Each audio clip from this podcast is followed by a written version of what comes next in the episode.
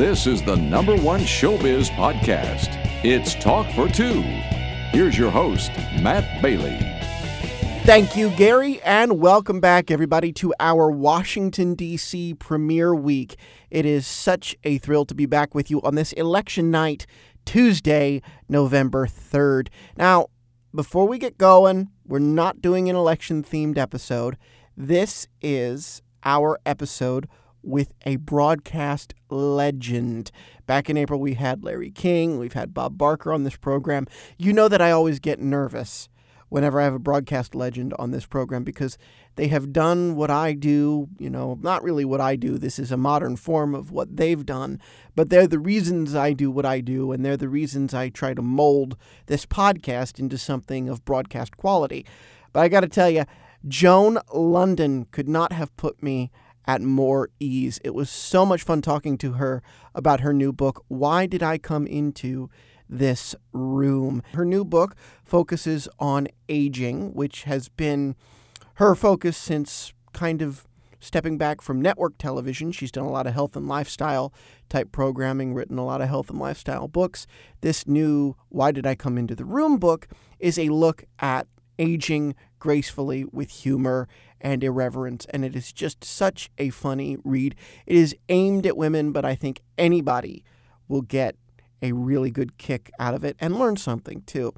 And like I said, we also talked about her career, talked about Good Morning America, talked about all the fun stuff she's done, and it delved into a little bit of a serious conversation, especially one that, even though we're not getting political today, a conversation that has been circling the larger conversation around the election, which is what is happening to the media. You know, you don't see a reporter out in the field doing all of the awesome things that she got to do on GMA back in the day. It's completely changed, and she really doesn't hold back on her feelings about what's happened to the media and whether or not she would go back into broadcast television network television in the current landscape. So I'm just going to shut up and I'm going to say here now our interview spend a half hour just of almost pure escapism. We do get into that serious little bit, but just a half hour of joy with Joan Lunden. Joan Lunden, welcome to Talk for Two. How are you today? I am terrific. Good to be with you. Well, it is so good to be with you. Why did I walk into this room? Excellent book. Excellent title. You know, I'm 26 and I wonder that a lot too sometimes. So, you know, this book really, really appeals to all ages. I know it's aimed at seniors and it's about aging gracefully. What prompted you to write this book and, and why now? Well, first of all, when you walk into a room and you can't remember why you did it and you're in your 20s, you don't really think that much of it. But if you're in your 50s or 60s, the first thing you think of is, oh my gosh, is this the start of something bad? You know, you immediately think that, you know, it's the beginning of dementia. And quite honestly, it's usually not. It's just age appropriate forgetfulness. Mm-hmm. And, you know, I mean, I, I directed this at probably people, I'd, I'll say over 50. Um, but interestingly, it doesn't make any difference whether it's a woman in her 40s, 60s, 70s. They all say the same thing. Oh my God, you were talking just to me all those things happen to me. And that's kind of the point and why I wanted to write the book. I just felt that we all, and you know, we age differently than men because of estrogen, mm-hmm. and that that you know that fall in the estrogen level is what creates all of the the myriad of of I was going to say problems, but kind of symptoms that we all you know have as we age. Sure. Um, but the thing is, is that when you don't talk about these things, and these things shouldn't be taboo subjects. I mean, we overshare everything on Facebook these days. Mm-hmm. Why shouldn't we on Instagram? So, you know, these things shouldn't be taboo. And yet they kind of have been. And so I just wanted, I feel that when women experience these things alone and they're not out there on the table, you know, for all of us to discuss, that what happens is that we feel something's going wrong with us. Mm-hmm. We're breaking down. Is some you know what's wrong with me? And you tend to feel, I don't know, less appealing, less sexy. Uh, and then you go down that path, and pretty soon you're at less relevant. and that's when you start even maybe limiting your own um, ideas about what opportunities you can really accept. It's just a bad path to go down. So I wanted to just throw it all out there on the table. And if you've read the book, you know I did. yes, you did. You go through everything. My gosh, this is a textbook for how to truly, truly age gracefully, accept it, and embrace it and live with it and have fun with it too. You know, the, the yeah, because we don't have a choice. no, no, you don't. now you said a word in there that I absolutely love. I want to dig into for a second. Taboo. That it, it's yeah. taboo to talk about aging. I think for men and women. I mean, the book is obviously geared towards women, but for men and women, the idea of like you know, bags under your eyes and wrinkles yeah. and different things. I know yeah. a 27 year old wants to get Botox because he has one line on his forehead. And I'm like, dude, no, no, no, no. Why, why is this? Why is this taboo? Why is this not societally accepted to talk about and really be a community and support one another through the aging process? Well, you know, I think we're definitely in a youth obsessed culture, but it's more than that life today is just really really different than 40 50 years ago mm-hmm. back like when when my mom i think about it like in 1930 she was a young woman you know going out to you know find her place in the world well in 1930 in this country the um, average age that you would die is 59 wow I mean, just think of that. But that, then by like, you know, it kept going up. Today it's 81 for women, and 78 for men. Uh, of course, my husband always says the reason why men die before their wives is because they want to. uh, that's why I'm the public speaker and he's not. But, yep. Um, but you know, it's it's just that it's a different world today. You know, forever you would go into Party City and all the 50 year old birthday things would be over the hill, and they finally I was ready to go out and picket in front of that place. I'll tell you, because 50 is not over the hill anymore. No. People are peaking at 50. And just think about 60s. I mean, it used to be, I think about the, the television show, The Golden Girls.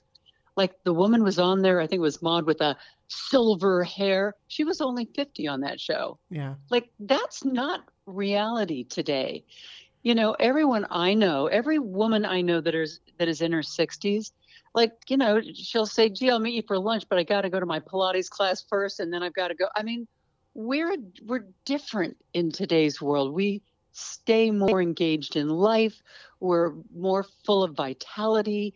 Uh, we, we'll probably take better care of ourselves because you know working out became chic and even eating healthier became kind of the thing to do but it's all added to our longevity and to our state of health in those later years. Because, I mean, do we really want to live longer if we're not going to be healthy? mm-hmm. No, that's exactly right. So, what's your secrets? I know you go into some things in the book, but I mean, I'm talking to you, and if you don't mind my saying, because we're talking candidly about aging, you're you're 70, and you, I know you wear in some it other so reality. well. It's in some other virtual reality, Matt. you wear it so well. I have to know what are your secrets? How are you taking uh, uh, for lack of a better phrase, getting up there in age, aging gracefully. How are you handling it emotionally, physically? What are you doing to stay well? Well, I have to tell you that that the birthday day of 70 kind of sucked just because just because like when I mean when I grew up as a little girl, I thought that 60 was kind of like the end yeah. or at least the beginning of the end. And now here I am and I think, you know, I, I'm I'm so active and I'm fit. And, you know, I take great care of my skin. I do all the things that one should do in order to, you know, staying looking as, you know, vibrant and young as possible. But um, I think part of it really, Matt, is your mindset. Mm-hmm.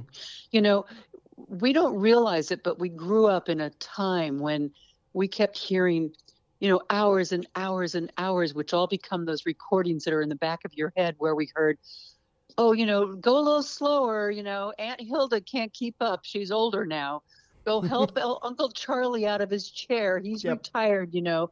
And that's how we grew, grew up. And therefore, there's this kind of idea that as you age, you are going to deteriorate and decline. And if you don't kind of buck that thinking, it can become a self fulfilling prophecy.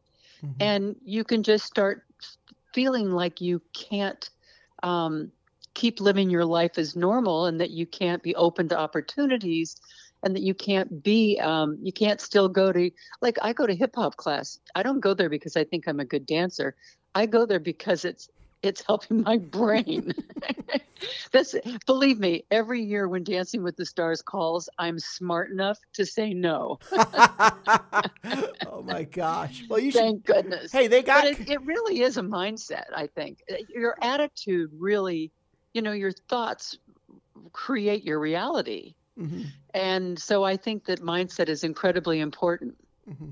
Speaking of mindset, now this might make for an interesting transition, but I want to talk about because I grew up now, I'll admit I kind of came to the show a couple years after you had departed, but I grew up watching and loving Good Morning America. You weren't there anymore, but Charlie Gibson was there, and, and that was appointment viewing, especially when I would stay with my grandparents. They loved their morning TV, and now I'm mm-hmm. in talk, so it's it's a full full circle yeah. moment. But speaking of mindset, you did so many wild, crazy, fantastic, risk taking things on that show.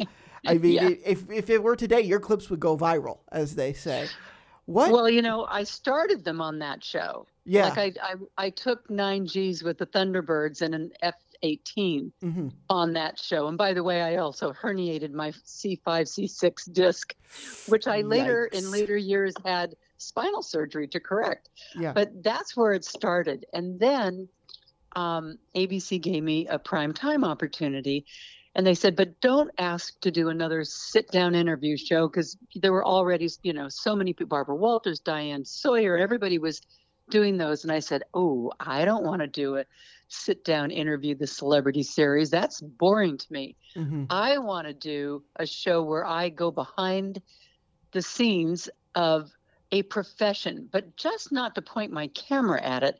I want to be it. I want to do it. So um, I'm trying to remember the name. There used to be a guy a long, long, long time ago that used to do this. He was like a Dallas Cowboy cheerleaders. So they were happy to hear that I was going to do a different kind of show, but the show was really um, intensive to shoot because most of the things I wanted to do required, you know, a week of training.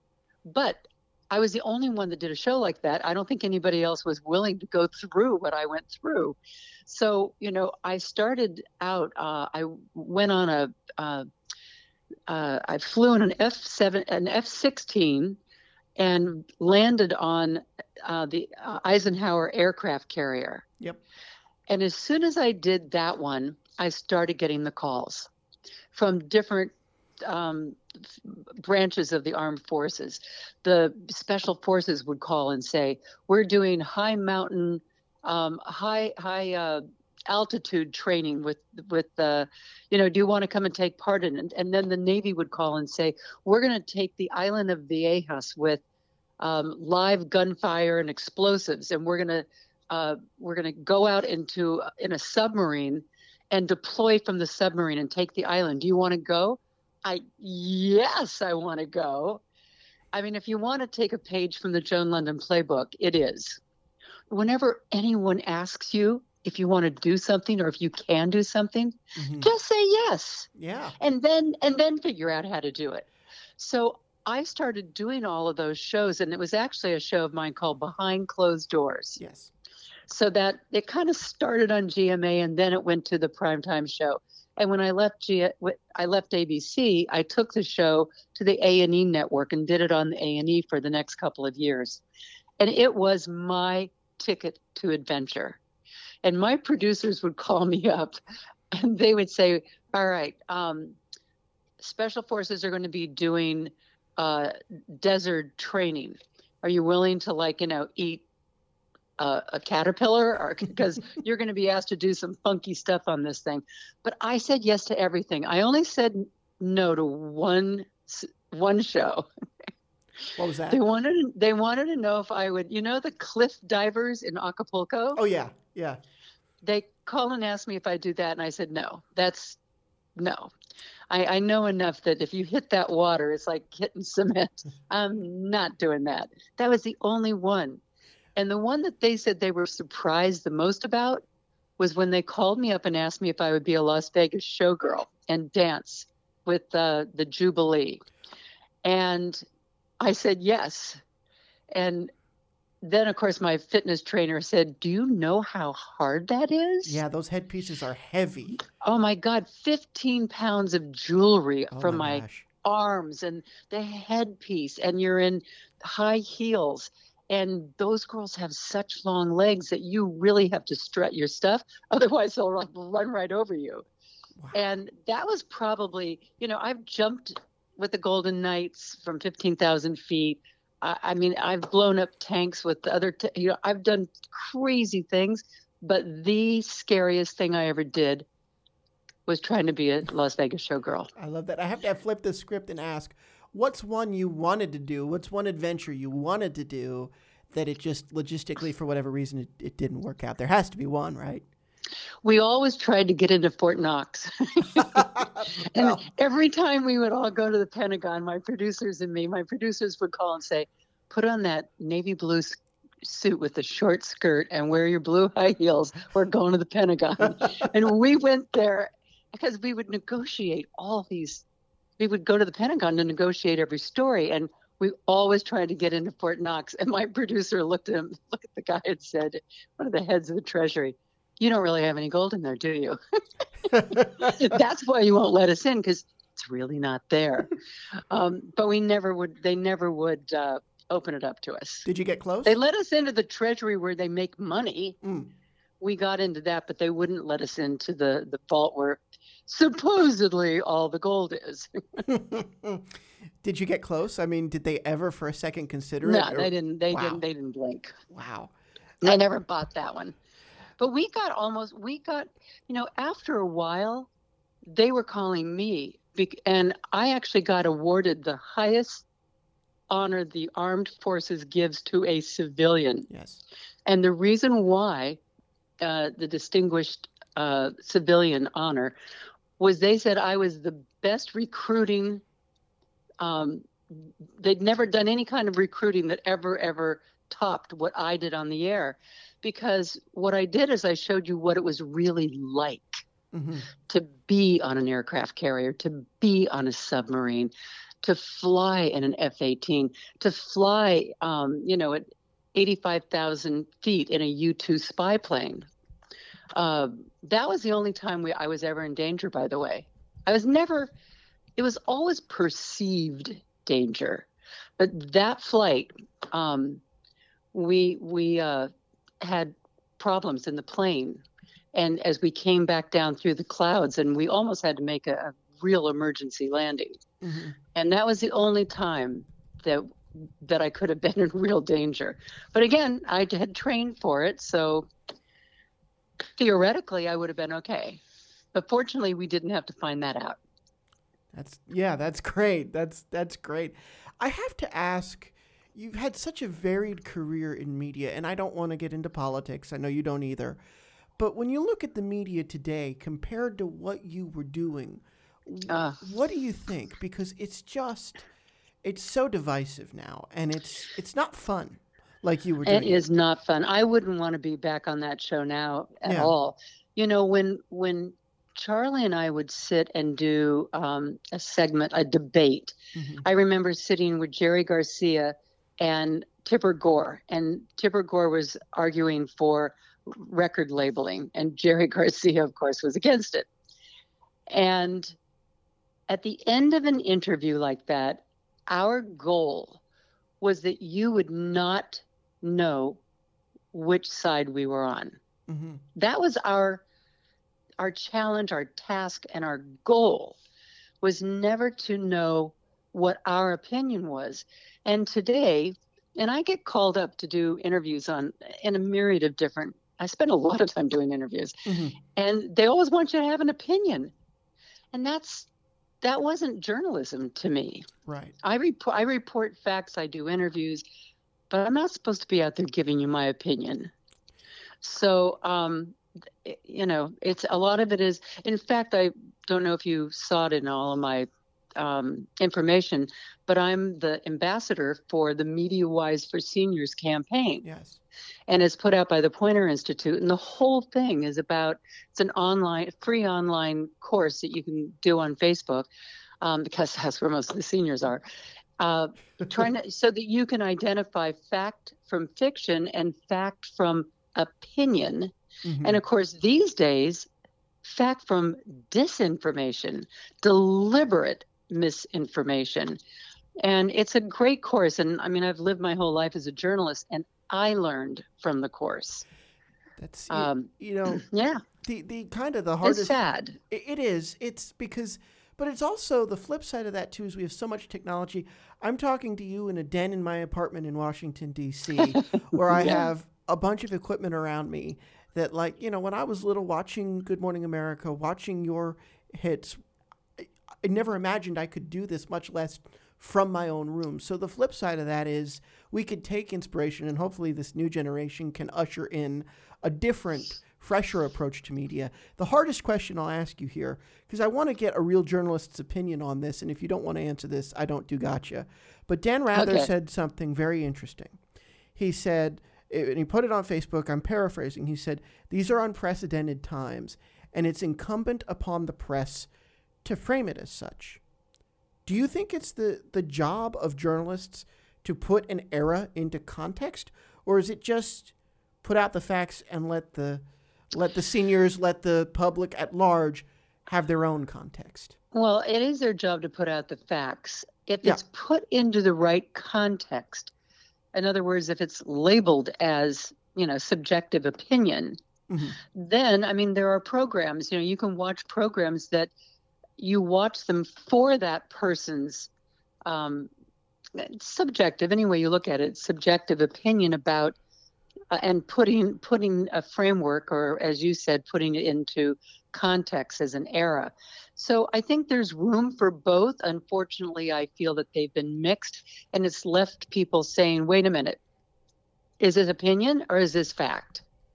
And that's where i think the media is you know in trouble today. Mhm. um, it it's really saddens me because and and I personally I really seriously personally believe that the major networks um, you know ABC NBC CBS the, the, the major networks nightly news I think it is the facts I don't think that they are I think that they earnestly try not to be subjective Yes. Yes. but and then you have opinion networks that are truly and they don't they don't try to present themselves as anything else but an opinion network Mhm. so um you know it's it's just a very different day and unfortunately it's just you know sowed um a mistrust uh, of the public and and that's to me very dangerous because we need freedom of speech we need you know the great thing about um, all the iPhones on what cell phones around the world is that people can't get away with atrocities in some far corner of the earth. It will get, you know, outed and we'll all know about it and hopefully then the world will take measures to make sure it doesn't happen. On the other end of the spectrum, there's this sense of urgency to be the first one on the air or to just take it up a notch so you I don't think that that is good for news. I'll never forget, Matt, when um, I was at Eyewitness News in New York. This would have been maybe the late 70s. Uh, we had always done everything on film. So, you know, you'd go out with your camera crew. There'd be, you know, we worked under really the, the, um, union rules of even like a movie. So you had a lighting man, a sound man, and a uh, and a, a photographer, and you would come back and you'd be able to sit and think about where you just were. Think about what the people had just told you. Think about your impression of the story while your film was being developed. And then it would come time to go to it and with a plan and edit it. Mhm. And then we got our first mobile unit. Mhm. Wow. And I remember going out to Long Island in this mobile unit. We got to the a scene of a story. They threw up the satellite dish. I got out of the truck, put my earpiece in, and they were thrilling to me. Like I had not had a chance to ask questions and to really understand fully what was. I had just read the wire copy on it, and I thought this is not the way news is supposed to be. and wow. you know that that was when we were making that transition from film to video and then to live television. Um, so you know, needless to say, I've been there long enough to have seen it, it all kind of transpire. And you know, these days, well, I'm on both sides. I mean, I guess you know that I'm hosting a, a show now, Second Opinion, yes. with Joan Lunden Yes. And I mean, I love doing that. It's with PBS. It's no BS. I'm on the set with another doctor all all the time because we're discussing health issues. By the way, including coronaviruses.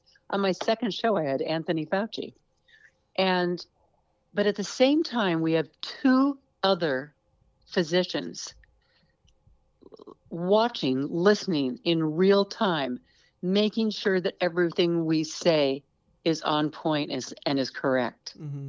The, the great... I mean, that's uh, that was just like it was when I got, you know, we did it in a studio up in Rochester, um, and there was just like 15 people there to pull this off, and the rest of the station was like silent. It was so bizarre to be in a walk in a newsroom and there's no people and nothing nothing happening. It was eerie. Um, but we had to all go in with SAG COVID rules, you know, with yeah. negative tests and everything and masks. Um, but that was so refreshing. Yeah. You know, it's that, and that's the way to do it because I said, so I work in cable news. I won't name the network on here, but I, I've always said, and I've said this to my superiors and to people I've just talked to, the saddest thing about this pandemic is that the coverage started out partisan, not medicine.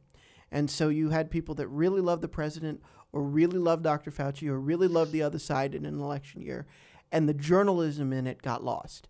So I, I agree. Yeah, I love that you're doing that, and I I will I did not know about Second Opinion, but I will check that out because that seems PBS seems to really shoot straight down the line on those things. And that's a health program that's been on the PBS stations nationally for 16 years. Yes. This is its this is its 17th season and I took over and that and they now call it Second Opinion with Joan Lunden. Those shows we just shot our first 10 shows and they start airing in um, January. Um, but I also just got through doing uh, the first what I guess eight episodes of a podcast. Oh wow! Um, it, it's called Caring for Tomorrow, and it's all about the future of healthcare. And I'm doing it for the Washington Post. Mm-hmm. Um, and our partner is the Cleveland Health Clinic. So we shot them all at Cleveland Health Clinic. And but we had um, experts from uh, outside Cleveland Clinic as well. But talking about how medicine is going to change and the delivery of, of health care is going to change, and how telehealth will disrupt the healthcare industry the way Amazon disrupted the retail industry. Um, so those of, I mean, it's interesting that, and then I've got the, you know, media wise for seniors. Fortunately for me, all these different programs and campaigns that I'm working on are all very much kind of entrenched in the way journalism used to be. Yeah. Um, you know, and you know, there's we've talked about some of the reasons why it's slipped away, but that's a slippery slope, you know um, getting away from just the facts. Thank you very much. Yeah. It really is, and it could, and I think it's led to the political discourse that we have right now. But that's a, another yeah. conversation for another day. Let's wrap by talking about this book again. Really great, really well written, really easy read. Now, you started out in journal. I guess we'll we'll end with this. We've talked a lot today about journalism and then some of the lifestyle things you did in media and now you're writing books about various sections of lifestyle. Have you always been have you always considered yourself a lifestyle journalist? I mean, you've interviewed presidents and first ladies. No, not a lifestyle journalist. I've always been just a plain journalist. I've covered five presidents, all the inaugurations, and however, I always had this passion for health and wellness, and it's I think it's really because my dad was a doctor. Mm-hmm. He was a cancer surgeon, you know, and everyone would stop us everywhere we would go and they'd hug him and, you know, thank him for saving, you know, their spouse's life. And I mean, I just always thought that would be the best thing in the world to be. Um, but then I went to work in a hospital right before my first semester in college. That summer, I worked and I found out really quick shots and scalpels and stitches. they were not going to be part of my future. Yeah. So I majored in psychology, which is probably a good thing for becoming an interviewer.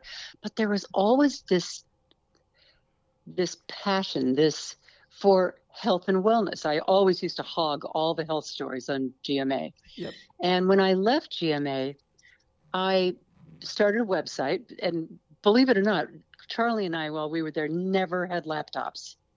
There was Right. no Google. There was there. So I started a website, and the, they said, well, "What are we going to call it?" Well, Joan Lunden's Healthy Living, of course hmm it just rolled off my tongue and and I found over time because I remember my agent said to me as I was leaving GMA your or my my attorney said your biggest challenge is going forward is going to be knowing what to say no to. And he was right. You can't be everything to everybody. Hmm. If you if you really go with what really matters to you and where you really feel that you can kind of you know make your mark in the world. And my lane was health and wellness and boomers and seniors and you know it became breast cancer because i was diagnosed with it. Yes. but by by discerning where i wanted to be able to have an effect with the public it really um, made my career much easier because once you start doing things and kind of in that lane more comes to you and now I, I, I don't get the oddball um, offers as much anymore. I still get those Dancing with the Stars every year, Yeah. but I don't get the other oddball ones 'cause- because people know what I'm about and they know what my passion is. They know where I want to make a difference. And that is really, you know, if I ever gave advice to any young person, I mean, that's really um, the advice I would give. So, uh, you know, I don't really necessarily know if I would call what I do today lifestyle necessarily. Sure. It's more health and wellness. I knew when I was starting this book, you know, it's my 10th book. yes, it is. And um and I knew I wanted to talk about this and I knew it needed to be put out there in the open and that I have this platform where I could just open up this conversation to a lot of women all across the country. Um, and I knew I had to do it with a sense of humor. Like you can't talk about leaky bladders without being funny, you know? and I wasn't really that sure of myself that I could do that because that's something that ha- I hadn't really utilized a sense of humor in any big way in any of my previous books. So I get I think that was a thing that that um, I was the most uh, concerned about as I sat down and started writing this. But you know what? As soon as I started doing the research, like I would find myself laughing sometimes, and I'd say, mm-hmm. "Okay, so tell the whole story." My husband would walk through. My husband would walk through, and he'd say, "Because you have to walk through my office to get into the master bedroom." And he'd say, "What are you working on today?" I'd say, "Leaky bladders." He said, "Well, but you can't call it that." I said, "Actually, the name of that, the title is." I laughed so hard, tears rolled down my leg. He said, You can't say that. I said, Yep. Wait till you get to the last chapter. That chapter is, I want to be created. It's my last chance for a smoking hot body. He was like, he was so concerned that I, of how this was going to be taken.